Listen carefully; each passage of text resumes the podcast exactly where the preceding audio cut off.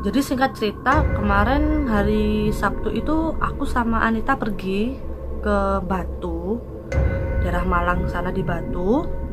Kita balik dari Batu itu jam 7 kalau nggak salah jam 7 kita iseng tuh tanya sama tukang jual telur. Kalau arah ke Surabaya itu lewat mana ya? Sama tukang telurnya diberitahu tuh arahnya. Tapi kita nggak nurutin tukang telur kita malah lebih percaya sama GPS akhirnya aku yang nyetir terus Anita yang pemandu GPS diarahin lah sama GPS lewat jalan Cangir hutan. Aku juga nggak tahu kenapa GPS ngasih arah ke sana gitu loh. Yang aku tahu waktu aku nyetir itu adalah rute tercepat kita menuju sidoarjo. Di situ waktu aku di jalan itu Anita bilang udah lurus aja ngikutin jalan. Dan ternyata seharusnya itu kita nggak lurus aja kita seharusnya belok ke kanan untuk keluar dari kota Batu. Lihat Malang lihat ini lihat itu lihat itu. Tapi yang terjadi aku ngikutin GPS kita lurus. Oke okay lah. Uh, 5 menit 10 menit 15 menit setengah jam itu jalanan masih aman. Masih banyak mobil-mobil lalu lintas. Tapi anehnya kenapa semakin masuk ke dalam itu mobil itu semakin sedikit bahkan hampir nggak ada mobil. Semakin sempit semakin gelap semakin sepi.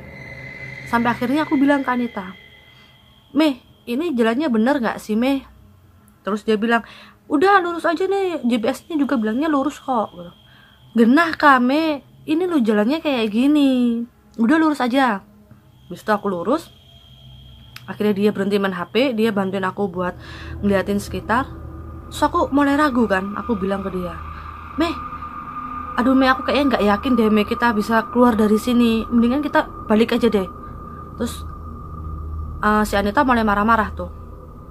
Gendeng udah kita lurus aja. Ngapain kita harus muter balik terus aku kan langsung ngomong ke dia yang bener sih masa kita harus lurus? Oh, ya udah yang ini benar kita lurus aja kapan kita putar balik? Saya gena ta lu gena wes ta kok setengah setengah jangan setengah setengah aku kita takut. Hmm. dia bilang dia takut. Gimana aku? Apa aku juga nggak takut? Takutnya setengah ampun. Kita jalan mulai masuk hutan itu jam setengah delapan. Kayaknya setengah delapan jam delapan itu kita mulai masuk hutan lewat lewat semakin sepi semakin gelap sangat sangat gelap.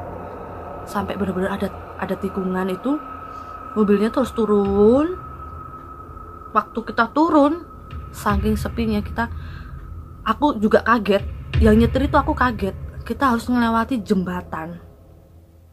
Jembatan seperti ini ini kondisinya jembatan siang hari. Aku nyari di Google nggak ada jembatan malam hari nggak tahu kenapa mungkin orang-orang juga takut kali ya ngesut gambar jembatan malam-malam. Jadi singkat cerita itu waktu kita ngeliatin jembatan itu rasanya tuh kayak nggak bisa nafas. Gelap ya minta ampun gelap. Belum lagi itu kabutnya tebel banget. Saking tebelnya sorot lampu mobil itu nggak bisa masuk ke mana-mana. Jarak pandangnya cuma beberapa meter. Mana jembatannya tuh panjang. Aduh merinding. Jadi pelan pelan. Pelan saking nggak kelihatannya kita tuh harus mengatasi jembatannya tuh pelan pelan banget. Waktu jembatannya turun gini terus kita belok naik ke atas ini tuh belum selesai. Ternyata itu jembatannya ada dua. Usut punya usut ternyata itu jembatan yang membelah lembah berantas. Gila. Langsung naik kan. Saking gelap itu langsung naik ke ini apa kanan kiri itu pohon-pohon semua. Udahlah itu. Mungkin kita kelihatan sesuatu tapi kita saling nggak berani untuk mengungkapin gitu loh. Terus mulai lah di situ Anita mulai marah-marah lagi. Yol fokus yol fokus. Yol jangan jangan ngebut-ngebut jangan ngebut-ngebut. Ya aku ngomong ke dia iya aku nggak ngebut tenang aja. Aku nggak kelihatan soalnya. Aku nggak ngebut aku nggak ngebut. Aku selalu ngingetin dia aku nggak ngebut. Jadi di dalam mobil itu kita selalu berdebat hal-hal yang seharusnya nggak didebatin gitu loh. Habis itu kita jalan semakin jalan semakin jalan dan ternyata nggak jauh dari situ Anita itu membaca tulisan kayak gini. Hati-hati tikungan wingit dan angker. Bagi kalian yang nggak tahu wingit itu apa wingit itu jalan keramat suci gitu. Bayangin udah keramat angker. Beruntungnya aku waktu itu Anita nggak mau cerita ke aku kalau dia baca tulisan itu gitu loh.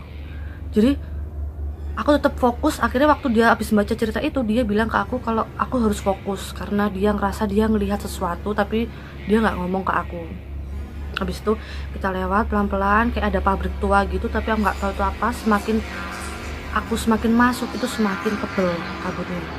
Nggak ada satupun orang yang tiba-tiba mau ada motor di belakang. Motor ada mobil. Bayangin aja itu mobil dari mana gitu loh. Apa dia tuh jalannya itu ngebut banget gitu loh aku mikirnya tuh. Habis tuh mobilnya tuh ngedahuluin aku. Jadi Anita bilang udah biar mobil aja duluan. Ya udah aku uh, minggir sebentar biar mobilnya dahuluin. Anehnya lagi itu mobil ngebut banget. Bayangin nggak mungkin mobil berjalan sengebut itu di tempat seperti itu. Apalagi ada tikungan banyak nggak mungkin orang itu nggak ngerem gitu loh. Ternyata setelah aku uh, baca cerita memang kalau kita ketemu sama mobil atau motor tapi kita mengikuti dia yang ada malah kita malah kebawa ke dimensi dia. Ke jurang kah apa? Karena banyak banget cerita kalau jalanan itu bikin orang kecelakaan. Baiknya kita kita nggak ngikutin karena memang waktu itu kondisi mata aku silinder mata Anita silinder jadi sama-sama istilahnya nggak normal matanya. Jadi bener-bener pelan-pelan banget. Nggak ada hitungan berapa menit mobil itu hilang. Kayak gitu terus. Habis itu udah kita masuk perkampungan. Terus kita ngerasa oh oke okay, fine. Finally ini selesai. Hutan selesai. Aku sama Anita mulai ngobrol-ngobrol santai. Udah mulai bisa ketawa hahi hahi mulai cerita kalau aku tadi takut di sini aku tadi takut di sini. Waktu kita cerita ternyata hutan itu belum selesai. Kita masuk lagi ke hutan. Masuk lagi ke hutan. Ini situasi tambah gelap. Tambah nggak ada cahaya sedikit pun dan tambah tebal kabutnya bener-bener aduh aku di situ mikir aku udahlah kita nggak bisa keluar. Ini sudah dunia lain ini udah dimensi lain. Bener-bener nggak ada jalan yang ada tuh jalannya lurus kayak masuk jurang tapi seharusnya aku belok gitu loh. Jalannya tuh abis naik terus belok. Aku nggak bayangin waktu itu aku nggak fokus aku alah gak ngerti nggak bayangin.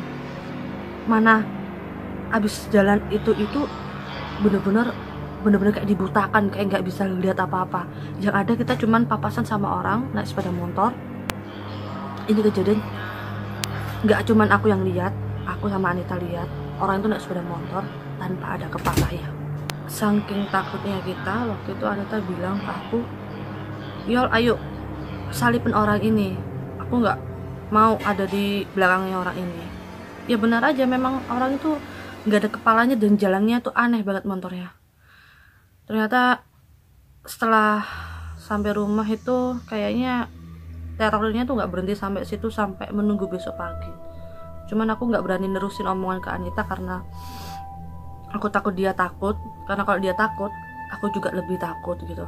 Yang jelas pengalaman ini tuh bener-bener bikin trauma hebat. Kayaknya aku nggak akan mau ke situ lagi meskipun dalam keadaan siang kayaknya juga akan menolak. Kecuali kalau rame-rame ya. Aku baru mau. Terus buat kalian yang berdomisili Surabaya Sidoarjo mau ke Alah Malang uh, Batu lebih baik kalau bisa jangan pernah lewat Cangir. Jangan pernah lewat hutan Cangir. Karena apa?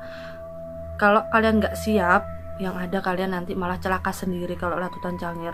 Banyak kok kejadian di hutan cangir kalian bisa searching sendiri di google kejadian angker di hutan cangir. Itu sudah banyak menceritakan gimana mistisnya hutan cangir. Creepy lumayan bikin nggak bisa tidur